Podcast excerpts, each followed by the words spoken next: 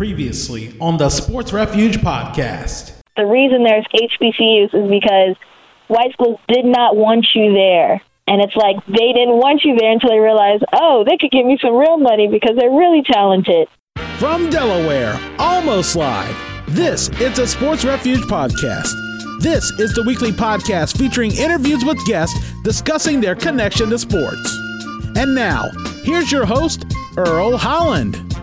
Welcome to episode 44 of the Sports Refuge, the weekly interview show where guests discuss their connection with sports. I'm your host, Earl Holland. Jeffrey Scott is another one of the many people I've known since my high school days at Snow Hill. Since that time, he, along with a few of my other previous guests, have accompanied me and my wife Stephanie to numerous sporting events as well as other important events in my life. In this episode, Jeff and I talk about his love for baseball, his interest in collecting sports memorabilia, and what led to this native Marylander to become a San Francisco 49ers fan. We'll also discuss his expectations for the overhauled Baltimore Orioles and how becoming a new father changed his life. And now, here's my interview with Jeffrey Scott. Jeff Scott is someone, of course, I've known for 22 years. One of the first people I met at Snow Hill. And Jeff, I'm glad to have you on the show. Yeah, Earl, it's nice to be with you, bud. Thank you for coming on and doing this. I know we've been talking about it for a very long time. We first met in high school and we've tried out for the baseball team together nearly every year when we were in high school. And the funny thing is that we were actually on the opposite end of teams in junior and senior league. Yeah, it feels like it's been like a lifetime ago. Baseball has been a big part of your life. I know you've been a diehard Orioles fan. You've been playing it since forever. What is it about the game of baseball that you fell in love with? Um, I mean, it was taught to me by my father, so you know, it's just a not only a father-son sport, you know, and I know he taught my brother as well, but um, it's like a religion, you know. You live, breathe it. Every year, you know, when it ends, you can't wait for the next season to start. Even when before uh, smartphones were invented, you were looking in the papers, looking at the standings, and now every year, you know, you, me, and your wife, and you know, my wife, we go to uh, go fan fest, You know, we look at what deals the Orioles the Orioles have signed. You know, for new players. You know, what draft picks they get, and uh, you know, it's just something we look forward to every year. You just deep down in your gut, it gives you joy, even when the Orioles stink. You know, you just can't look, can't wait to watch the game at night. And I always said that baseball, for me, it provided TV for almost every night of the year for five months because, you know, most of the times, with the exception of maybe some Mondays, some Thursdays, and I guess now some Fridays, there might not be a game on. But, you know, you can plan the rest of your week and your TV schedule around the games. And now, you know, with uh, fantasy baseball, you have something else that can be added in that gives you something else to distract yourself with. And my brother, I know he's got my nieces into it, playing little league and t-ball, you know, and that brings another whole new level of joy for him. But um, when you're watching, you know, you have fun. You feel like you're there, and when you just go to the games, it's like a religious experience. And one of the things that's been talked about is how it seems that the game of baseball is tending to skew a little bit older, that they're having difficulty finding younger fans. And at one point, we can say uh, when the last strike occurred 25 years ago, we were about 11 or 12 years old, and we were those young fans. And now we're still fairly young when you compare it to some of the older generations. We're still in our mid to late 30s, as opposed to, I guess, the average age of, age of a baseball fan is probably in their 60s or 70s or so. What does that mean that, especially as a millennial, that we might be the gatekeepers to the next generation of baseball fans, if at all. You know, I don't see there being a problem with their finding new fans because I see younger fans going to the games. Like, you know, I know you and I used to go to Shorebirds, you know, with uh, our friend Brian, and I always see younger fans there with their parents. And having just had my daughter Lola and my wife, thank God she lets me, you know, I'm trying to get her in, even though she's five months, she watches the games with me, you know, even though she doesn't know exactly what's going on.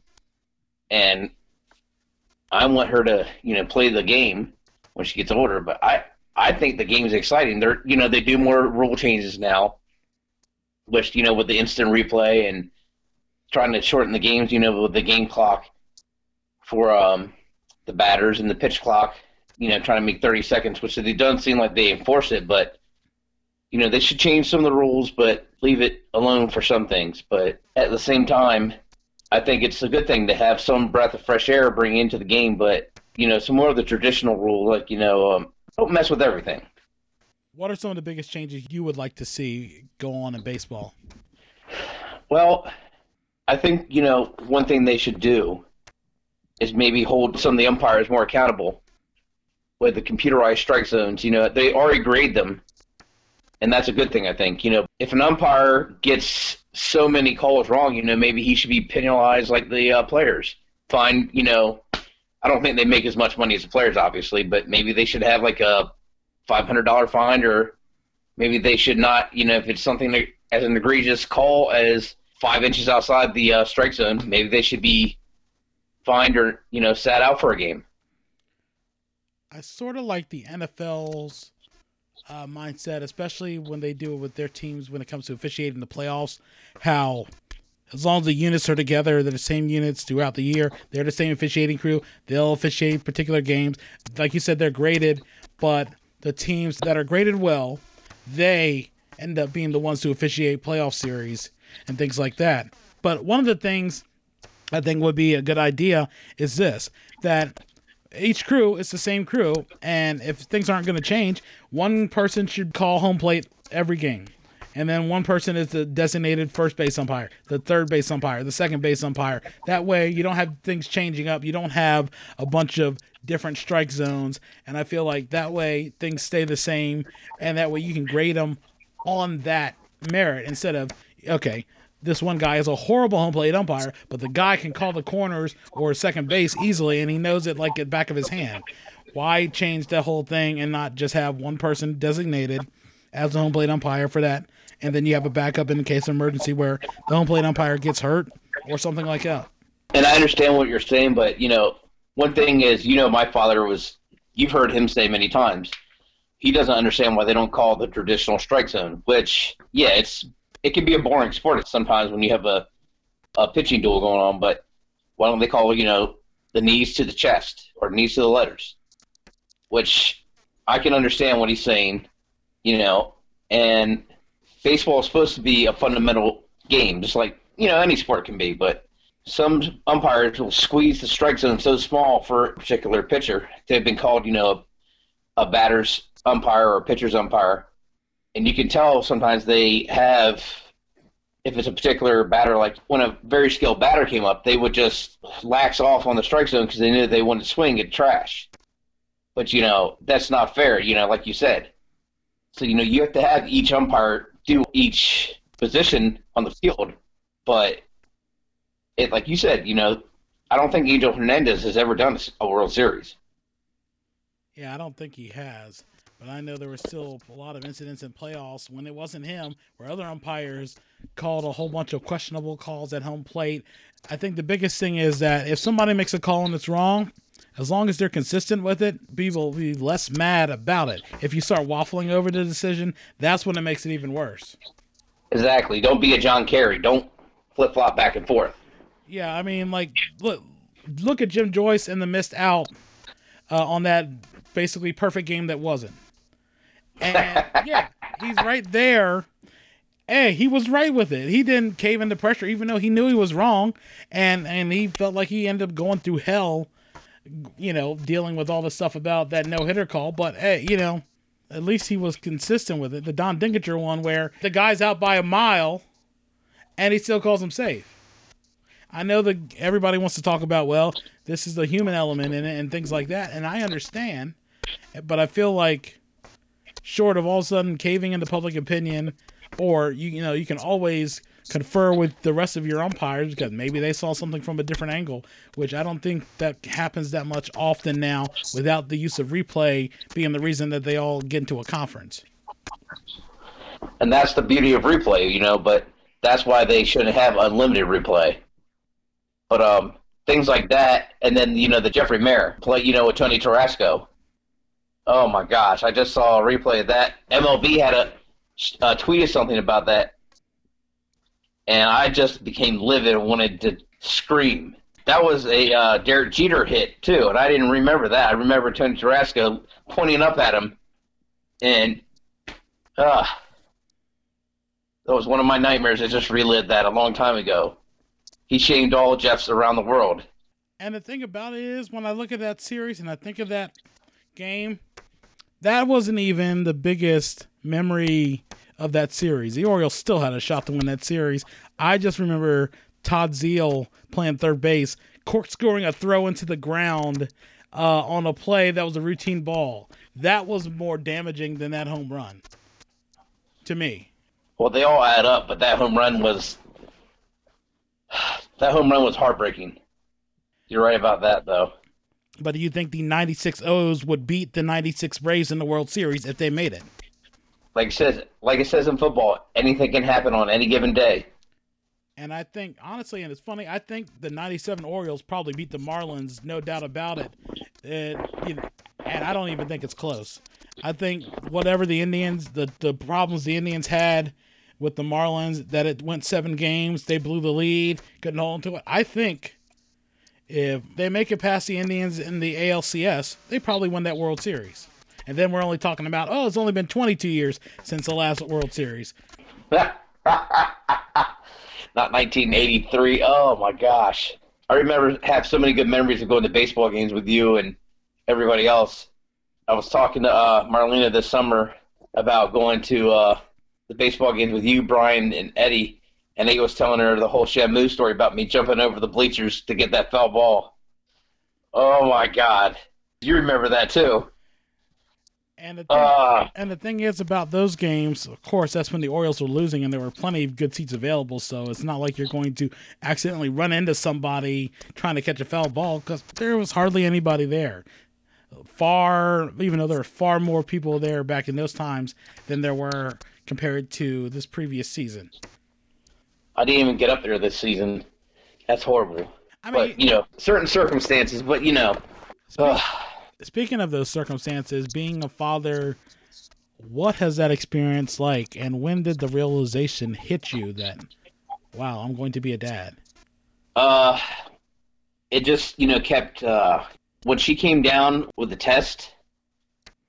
It said um, we're going to be having a baby, and then you know just for that whole nine months, I didn't you know it wasn't real until I was holding her in my arms you know, it's just a sudden instant realization that you're actually a father. And then from that time until now, I wouldn't trade it for anything in the world. This little girl has brought a lot of joy in my life. And it's unique, uh, especially I just think about when I talk to Dante, you know, Dante, father of two boys, and then he has his first daughter, and it's like, it's uh, really different. It was really different for him. And, you know, especially, like I said, comparing it to somebody who's been through parenting twice before where you think, okay, this might be old hat because you see those commercials where how the new parents they're trying to do all these other things, and by the time they get to the second, third ones, uh, they're pretty pretty lax with everything. Like the one Pampers commercial where they're okay, they're trying to be careful and bathe the baby. Next thing you know, oh, just bring the baby in the shower. Let's let's go. Yeah, I wouldn't say we're at that point, but uh, you know, we don't worry too much with certain things, you know, aspects. But I got chastised by doing the diaper the wrong way but you know, certain things you get used to, and like when you feed her the oatmeal and she spits it back up and kicking her legs out. But you know, it's definitely a life changing experience. You know, I feel like an old man sometimes when I'm trying to keep up with her. You know, just she's not crawling or anything yet, but I want to take her to her first game when she gets to be about three or four at the stadium, or you know, when she actually can enjoy it. You know, know what's going on and not uh spitting up on me. That'll be something else. Uh, I don't know, man. It it's really weird. Yeah, and I can, you know, every time we went to games, we'd always see parents with their kids there, and honestly, it seemed like each situation was different depending on the parents and their kids and how their kid was acting at the time. Yeah, you know, I mean, you never think about it until it actually. You look at it in a different aspect. You can take your nieces and nephews, and it's it's a little different when it's when they're your kid. You know, I, I guess you can look at it that way, but I don't know. I mean, I try not to be the. You know how some parents are the typical parent that's like, "Oh, look at me, look at my kid, look at my kid," but it's hard not to be sometimes. Yeah, I can imagine that. Yeah, especially when it's like, oh, we're not going to be like those parents and things like that, and then just like it's like the whole the whole thing where some people will say, oh, I'm not going to be like my parents. I'm going to be this. I'm going to keep my do my this for my kid. This A, B, and C, and then the more you notice it, the older you get, you're saying and sometimes doing the same thing your parents used to say to you, and and maybe that's just the thing about age and experience, or it's those learned things that you didn't really think about it when you were younger, but then when you're in that same situation, oh, now I finally get it.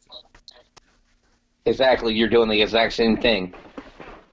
You know, you just you're just what you learn from your parents is exactly what you're doing. You know, it's just something you know you learned, and then you know you trust your friends to run your kid, and you know it's all love. Like they say, it takes a village to raise a kid, and um, especially you know it's you can't i wouldn't deny any of my friends the love that comes with being a parent. You know you'd always want them to feel that joy. And um definitely going experience some of that is it's amazing I do want to get back to one of the things we talked about going to Orioles games. You've won the Fan of the Game award on a couple of occasions, and and honestly, it takes a lot of guts to to do that and, and be on camera and do all that stuff because you know, some people it's just not inherently in them and other people it just comes out naturally. Oh yeah. Um, sometimes, you know, you're just having fun and you get into it. Sometimes, you know, it takes a little uh, liquid encouragement to do that. Sometimes you go up there and they focus in on the little kids, you know. I love it when I have my fan fist, you know, to help me out you know, they, they pay attention to the orange. I think sometimes you and I have been up there and they they've had the guy who has the uh, orange construction helmet. He has the mohawk on his head, and um, he's been in several of the uh, their fan videos. And um, you know, it definitely helps when you move around, dance, shake your booty, you know, and uh, yell and scream. But that's a lot of fun going up to the games and just you know showing off a little bit. I remember we've been to the doubleheader that we were there for 12 hours. I think I won it then. And like they give you a little care package of a blanket, and I got the bobblehead the one time, and the drink cup. Yeah, I do remember that. Yeah, it's crazy, and I, I was about to ask you what the care package consists of because I didn't really. I saw you had all the items, but didn't really look to ask because at the time we were like, "Wow, this is." You know, wow, he he won it, and I know you mentioned he won it before, and you know, and you were mentioning the double header that we went to. This is like the second double header. That was the second double header we went to together because we went to one back in 2012 when it was the 20th anniversary of Camden Yards, and they had That's discounted right. price seats. They were giving, they were charging people the price of what the seats would be in Camden Yards back in '92. And the, the story was that I had some tickets to Blue Jays game that got rained out Steph couldn't make it, and we ended up going and we ended up paying to get those seats, and we only paid eight bucks for two seats in lower left field that any other time would have cost probably in the twenty-five to thirty dollar range against the Blue Jays. Because I remember Arrieta, Jake Arrieta, blew the second game of that double header. The Blue Jays, that's right. Yeah. It wasn't that the one where the guy was completely passed out drunk, and his friends wanted me to mess with him. Yeah, I think that was yeah. and they wanted us to take a bunch of selfies and and put you know like act like we were punching him in the head with a fan fist. Yeah, I vaguely remember it. I'll admit I did not partake in all of that because I just know that Lord knows if I ever get drunk enough at a game, which is a problem within itself, Never. that I would never want, you know, to be the butt of somebody's joke while I'm drunk at a at a baseball game. I think we just took one like one or two pictures. We didn't really mess with him too much, but he was passed out badly. Yeah. But, um, and you probably still have that picture, don't you? Or No, I don't think I do. ah, I don't think I took any pictures. His friends did oh, okay. because we didn't really want to mess with him. Yeah. Yeah, I'm just. Um, but then we went to the game later that year. Um, it was the Yankees and the Orioles. Orioles beat them ten to six when Adam Jones started the home run trot um, train, and they hit four home runs that inning. They said at that time that Camden Yards, the decibel level was louder than any NBA arena. Louder than any NBA arena. It was that ridiculous. When you pack that stadium, because they'll show up. When they're winning, they'll show up. When Baltimore, when they're winning and they're passionate as they are, they'll show up. And that's a prime example of, yeah, they showed up and showed out. And I think the Tigers were rattled. I could only imagine what it was like when Delmon Young hit that bases clearing double. And it was insane. You're definitely right about that. Too bad we haven't had too much excitement since then. Yeah, my plan was when in 2016, when they had the wild card game against the Blue Jays, the plan was going to be if everything had worked out, we were going to try to get tickets to the Redskins Ravens game and then get the tickets to the Orioles game, playoff game, if they played at home. Because that's how it would have worked out. Because earlier in the day it would have been Redskins Ravens, and then walk down at seven o'clock it would have been Orioles. Uh, I guess Rangers would have been the team that uh, they played. Because I always think about Rougned Odor knocking out uh, Bautista, Jose Bautista. Jose. But yeah, that was going to be the plan we were gonna go see Redskins and Ravens, and funny thing, the Redskins beat the Ravens that day, and then hey, we'll swing around, goes to the Orioles game against the Rangers because there was a guaranteed game three there, and it just worked out perfectly. But that one game playoff in Toronto, which, oh God, which apparently, you know how they say if you fail to learn history, you're doomed to repeat it. Yep. Buck didn't learn from 95 when he basically put in Jack McDowell to shut out the Mariners in the bottom of the inning when he had John Wetteland sitting in the bullpen. And he had the lead. So apparently this isn't like beginner's bad luck for Buck Showalter when it comes to questionable calls about bringing in your closer. You're talking about John Wetteland. Wow. Yeah, I know. It's a long time ago. Yeah, John Wetteland. That is just ridiculous. And it's funny thinking about this. 25 years ago, the strike. Expos, Yankees were the best teams in the majors. And they never got a chance to show how good they were. Good gosh. Hopefully, it don't go on strike this year. Oh no, worst case, they'll probably just implode in a couple years when their uh, collective bargaining agreement is up.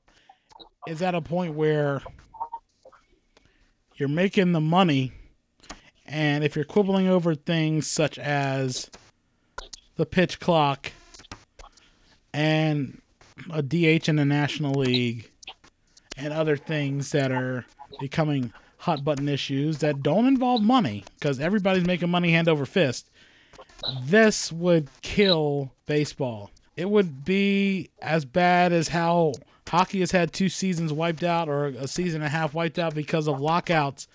And hockey has been basically out of the American conscience for a while. It Maybe except for when the Caps won. That's why people were a little more interested in that because, you know, it's DC. How more American can you get than Washington, D.C. with their Russian and All Star? Have you been to an NHL game? No, I've never been to an NHL or NFL. Yeah, I'll tell you this. Uh, aside from the NFL game, which isn't too bad, but that's just because I'm constantly going to Redskins games. I think Ravens games probably have the better atmosphere, bar none. But um, NHL game, it is better to watch NHL live than it is to watch on TV. It is a lot more exciting the the sort of theatrics pregame are a lot more exciting. And I think it, it puts a lot of other sports, the live atmosphere, to shame. Maybe the NBA is probably a little bit better, but other than that, just watching the Flyers game, especially between two teams that were basically out of the playoff race, everything else before the game started and the puck drop was pretty exciting. So I know that you are also a big collector of items that you have as you call it, your own man cave in your house, and you got a lot of collector's items. How did you get into collecting a lot of sports memorabilia yourself? Well, I started collecting stuff when I was younger. Uh, started going to auctions with my grandfather and my parents, and that's where it really started it. And then, you know, I started collecting uh, things when I was younger, uh, like that. So then I started collecting, uh, you know, Orioles and sports stuff, and then started collecting bobbleheads, and that really started, I guess, about ten years ago. And ever since then, it's just been an obsession. I've just been going ever since. Um, I used to go to these auctions over in uh, Snow Hill and Berlin, and you know, just talk, you know certain the values of certain things, and it's just a lot of fun. Hopefully, I can get my daughter into it and aggravate my wife. That's a lot of fun. But um, you know, of course, you know, I like to go to the baseball games where there's uh, a giveaways. That's always one of the best things. You get two for the price of one, a game and a collectible. I'm not sure how many things I have right now. To you, what do you say would be the the most valuable of your collector's items, or the one that has the most, Most val- sentimental value? The most valuable thing to me right now is my um, Cal Ripken rookie card and my Cal and Bierstein. Is your rookie card autographed? No. I know that I've been to a few autograph shows that there are good ways you can get that. I mean, I know you're never going to sell it, but you can always magnify the the value of the card with an autograph by Ripken himself. I know he tends to do some autograph shows. I've attended a few, especially in Northern Virginia, where they've had a lot of those, and yeah, I've had uh, I've seen a lot of people get a collection of autographs. I've Ben Penserga and I we went to a couple autograph shows where we found stuff autographed by Darrell Green and a whole bunch of other people. Willie Mays, of course. I got a photo autographed by Frank Robinson that I haven't framed yet, but you're not gonna pretty much get something like that again. Yeah, I mean it's in the um, that card's in a hard case, and I think it's in screws in it, so I'm not going to take it out. One card I think I want is the Billy Ripken baseball back. This is F face. I'd like to have that, even if it's not original. You know, just a reproduction. Yeah, and it's funny they're they're starting to take those out. I mean, you see so many different versions of the card. Some of it just has the F word basically uh, blanked out. Some of them just basically they've edited to the point where there's nothing on the bat head. And yeah, that is a very rare card. And when I first heard about it, I, I couldn't believe it was that legit. And then you see so many pictures of that card you know, nobody was going to go to those depths to Photoshop that in, especially back in the old days. That would be an awesome card to have. But um, my wife indulged me for a little while getting bobbleheads, and then she bought me some for my birthday. You know, um, I also collect stuff like Dragon Ball Z stuff. Like uh, she got me Master Roshi and uh, King Kai. Do you remember the Kevin Gausman when he was riding the dragon from Game of Thrones? I know I didn't get it, but yeah, I think I remember it. Yeah, I got that off of eBay, and it's probably not as worth as much as it used to be. Because he's not signed with anybody right now, is he?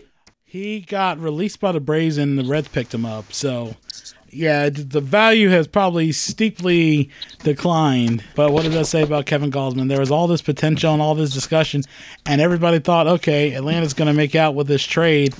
And he flamed out in Atlanta, too. So, you know it's bad when the Braves gave up on you. So I have one question for you. What do you think about Adley Rutschman? Yeah, I think overall he's a better hitter and probably better catching prospect than Matt Wieters was.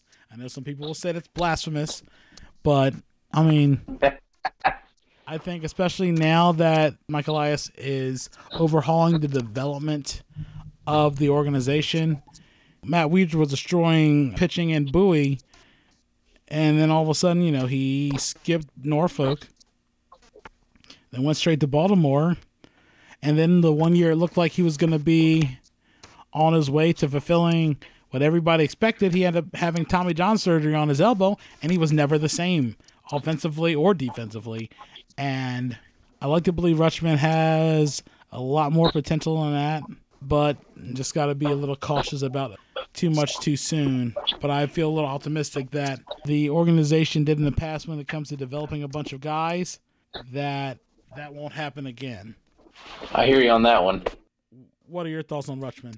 He seemed a little rough down in uh, Delmarva, but his bat looked pretty good. I mean, I don't. His defensive skills could use a little um, freshen up, but um, yeah, I had heard that um, down when he was in the. I think right before he was supposed to start in the Gulf Coast League, he came down with mono, so he uh, was all out of sorts. He didn't really do anything for like a few weeks, so that sort of threw him off. And that they were also focusing on, they just wanted to get him in the lineup, have him play a little first, have him DH, really not catch.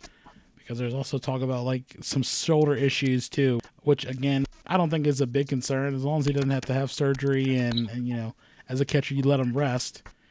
It shouldn't be an issue. His bat started coming alive in Aberdeen, and then and after he had that, that torrid game, I think it was like five hits in one game, and then they promoted him to Delmarva. I think he'll be fine. He'll probably, what you saw of him in Delmarva will probably be the only time you'll see him in Delmarva. Yeah, I think he probably goes to Frederick. But who knows? If they feel like there's going to be a fast track for a rebuild, he may be in Baltimore in a couple of years. I hope so. I really hope so what were your thoughts on uh, the initial hire of Mike Elias, especially once everything else occurred with Duquette getting fired and Buck getting fired? When you had heard the news that they picked this guy from the Astros, who's barely younger than us. I mean, I wish they had kept Buck, but um, I was kind of glad that they were breathing new life into the organization. Um, it was really nice to see something coming in from a championship background, you know, using the new updated systems because, you know, let's face it, the Orioles didn't know jack about sabermetrics and, you know, using it, and they didn't have anything. But I was also scared at the same time because, you know, we'd had um, a coach that knew how to win, but never won a World Series. So I figured, you know, Buck knew the Oriole way and knew uh, fundamentals but you know, I thought that they could uh, work together. But then again, you know, they had to restart the entire organization from top to bottom. So you know, he's going to do what he's got to do. You know, his way.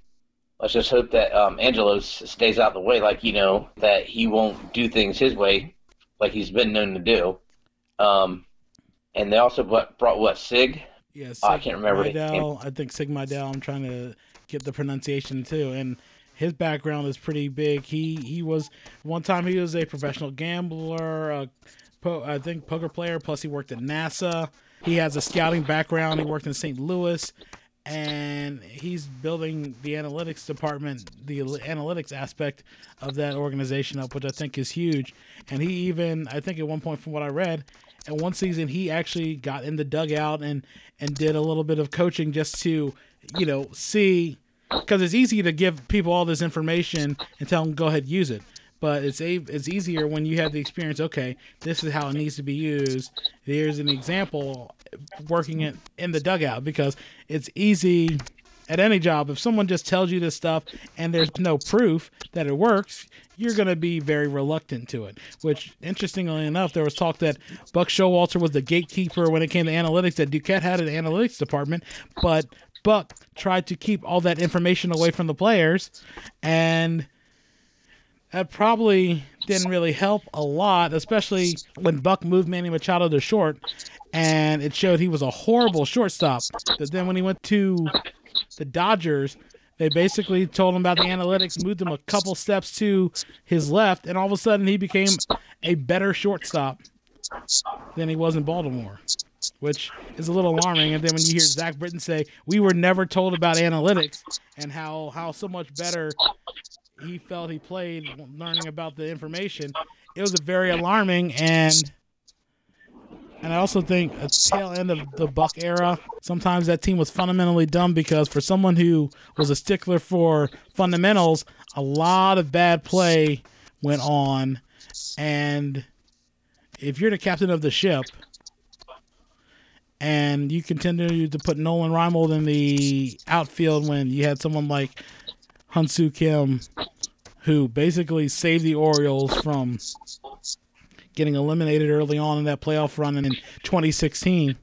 I think the magic had started to wear off on Buck before that playoff game in Toronto. I didn't even know about that. That's pretty sad. Yeah, and I always think about this. The Orioles could have had the home playoff advantage in that one game playoff because the day before Gausman pitched that game to clinch the wild card spot, he had Wade Miley pitching well, uh, pitching well, and then didn't go to his bullpen when you have a full bullpen of guys in September. It's not like you're going to your regular guys. You had like 12, 13 guys. Why don't you go to them? Then it was a disaster. Miley imploded. They lose that game, and then they have to play that Sunday game, hoping Gausman pitched well. If Miley pitched well, they win that game. They use the bullpen, and then Gausman pitches well and smokes the Yankees that Sunday. They're playing that one game playoff in Baltimore. Maybe that changes things. Maybe Britton's used, but you never know. You're right about that. I mean, it's just it left the question mark in all fans, you know, heads. That's I think that's why so many people abandon ship. But you know, if you're a true fan, you're never going to abandon ship, and that's why attendance is down all across the board, across you know the league. But then again, if you're a true fan, you'll go to any game and stick it out, Yeah. whether they're losing or winning. and I think things have changed, especially now with the revolution of cable. Back then, when we were younger, 25 years ago, going to the game would have been is awesome. And now you have all these networks where you can watch everything, where you don't even have to leave the comfort and I guess nowadays safety of your home to watch your favorite team, which is probably one of the biggest things in the world. Well, they say attendance is declining, yet everybody's still making money. They're making money off the TV deals, which eventually, just like the internet bubbles in the early 2000s, that bubble will eventually burst if if you don't have a backup plan. Then all of a sudden everybody starts losing money and crying poor. And it's bad enough you have two teams looking for a stadium and they can't really go anywhere. Yep, you're right about that. I mean, because a lot of teams make their money, yeah, off the TV deals, but they also make money off food and the beer sales and ticket prices. You know, you don't fill a stadium. A lot of people depend on those jobs, and it's just really sad when you can't draw a crowd.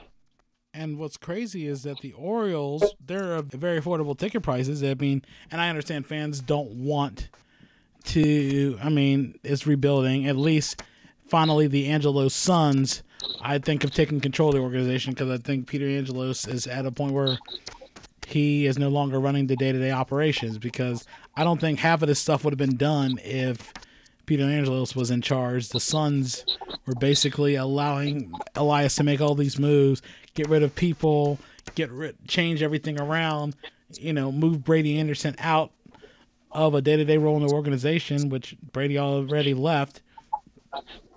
You got to think that if Peter Angelos was around, this wouldn't have happened because Angelos had his favorites, he had his loyalists, and the talk was that Peter Angelos had this organization where he thrived on competition there, but hoping that the cream would rise to the top. But then when you have a bunch of people who are incompetent but knew how to play the game, they rose to the top, while the people who were talented left and went somewhere else.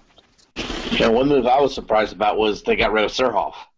But when you look at the thing, all these former Orioles, if they were here and nothing changed, the development was horrible, and all this other stuff, sometimes a change is needed. You can make them ambassadors and everything, but other than that, having them part of like spring training coaching staffs, what are they going to do? That's very true. Yeah. And that's funny. Peter Angelos didn't want to hire Cal Ripken because the one reason is this you hire Cal Ripken, things don't go right, you fire Cal Ripken, people get mad. Yeah, but I also think that you know Angelos should have uh, at least let Ripken um, come on the team. You know what I mean, or become part of management, and um, you know that way Angelos could be pushed out because he's not doing any good. But let's see what his sons do. That's why it's you know this is why I'm willing to give it a chance. You know what I mean? Yeah, and I, I think especially as an Orioles fan, I think there's a future that's brighter as opposed to being myself being a Redskins fan where Dan Snyder is barely in his probably in his mid 50s the team he's running the team into the ground and there is no hope for optimism where and you are a Niners fan and you've seen the craziness that went on with all the stuff with the ownership with the Niners ownership the York family the Barlows and all this other stuff how it moved back and forth and now it seems like they might have built something that could be consistent and actually could be sustaining longer than the Jim Harbaugh stuff. I'm hoping so. I really am hoping so. because what I'm seeing right now is the quarterback position they need to improve because he's not impressing me right now. Were you sold on Jimmy G when he got to San Francisco initially? A little bit, but right now I guess he hasn't played too many games, so maybe that's what's going on. He looked like he was doing a lot better at first, and then when he got hurt, he just didn't. He was playing a lot better than he was now. And then I heard something about he had only played 17 games professionally. I wasn't aware of that fact. But you know, he sat under Brady for so long. You know, he had to pick something up other than the cheating. You know, deflated balls and all. Belichick had to taught him something. And then now he's playing with the Niners and they're winning. I mean, you know, as long as they're winning, I'm fine. But they're not going to be able to run run every game. So you know, he's got to be able to throw the ball. I don't expect him to be Mahomes, but you know, I want to see him throw the ball at least you know for two or three touchdowns each game. At least get a couple hundred passing yards. You know, his passer rating being 90. You get what I'm saying. Yeah, and I understand. You don't expect them to set the world on fire, but you want them to be uh, a little more consistent. Exactly. How did you become a Niners fan? I never asked that question. I know that in addition to Eddie and of course Brian Banks, that you guys are Niners fans.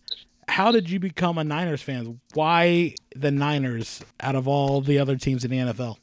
Well, when I was growing up, you know, the Colts had left, and I don't feel like you know I wanted to be a Redskins fan, and they're not being a Baltimore team.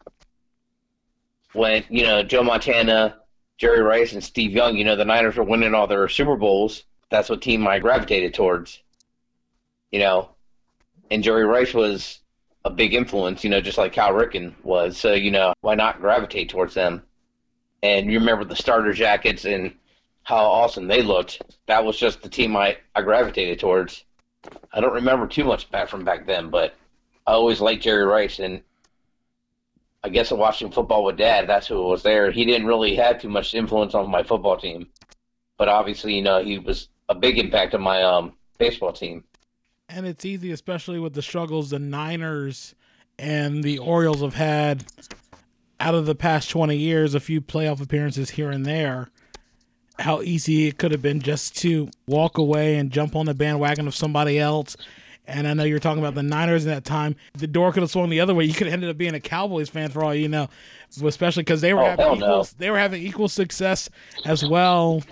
Who would want to be a Cowboys fan? I mean, honestly, except for Emmitt Smith and Michael Irvin, nobody likes the Cowboys. They say they're America's team, but I think that's easily swung to the Patriots, and nobody likes them either. Does anybody cheer for the Cowboys anymore? Except for, well, I mean, I know some people, but, but uh, the Cowboys stink this season. They drafted Dak, and he really stinks. I mean, Ezekiel Elliott. I mean, he he's overpriced too. Switch a couple of pieces around, they still won't be any better. They still can't put a decent team on the field. Jerry Jones is just another Dan Snyder or Angelos, just a piss poor owner who wants another Troy Aikman, and he stinks, or Tony Romo, and he stinks too. Both of them are big crybabies. Of course, the other night, if you were watching, Troy Aikman looked like he was doing cocaine. His eyes were so red. Do you know what I'm talking about? You know, I wouldn't be surprised uh, if he was or one time did dabble in it. I just thought that would be more Michael Irvin related than Troy Aikman, but eh, nothing would ever surprise me. At first, when you said Jose, I thought you were talking about Jose Canseco, and I'm like, uh, Jose Canseco wasn't on wasn't on Toronto. Then I thought you were going to bring up steroids. Uh, Oh, he was on Toronto. Yeah, he always talked about he didn't know that Roger Clemens used steroids. He just showed up at some party or something. I don't know the whole story, but it, but it's funny when you look at Jose Canseco. He was sort of right about a lot of these guys using steroids because a lot of them got caught. Palmeiro got caught. A Rod got caught. Pudge had this whole cloud of, of, of mystery hanging over him. So, I mean, of course, McGwire. He basically said he injected McGwire with steroids. So but can you trust Canseco? I don't really think you can. I think he's a rat, but I think he's trustworthy. The same drug that, that Palmeiro had in his system was the same drug that Jose Canseco wrote about. You know, Canseco is just a big old wuss and ratted on everybody because his career stalled and he sucked. I, I can't say he sucked. The man, the man, the first one to get 40-40. Even with steroids, you still have to put the work in. That's that's my only thing about it. And I always mention when it comes to steroids, as long as you admit you use steroids, I have no issue with it. If you act like you didn't and you can't speak English like Sammy Sosa, or you cry about it like Mark McGwire, or the Palmeiro thing, which hurt my heart, where he just basically wagged his finger and then, which, and I'm, I'm stuck on the Palmeiro thing because I think maybe Palmeiro got set up by Tejada. Because think about this Tejada has been busted for steroids a couple of times too. So it wouldn't be a surprise if the B12 that Palmeiro got from Tejada was tainted. It could have been. But when you mention Sosa, I think of him looking like baseball's Michael Jackson. The perfect example of Sammy Sosa, you ever look a picture of Al Capone? That's what Sammy Sosa looks like right now. He looks like Al Capone. He's a bowler hat away from looking like Al Capone. As we start to wrap up this uh, interview, which I hope is the first of many with you, uh, what are some ways that people can uh, connect with you? Maybe like social media or things like that. I know that while you're on some of the social media, you don't seem like you're very active with it, but They can get me on Facebook if they like. No, just add me. Um, at, I'm Jeff Scott, and then you can actually get me on Twitter. I'm Chef Jeff 08.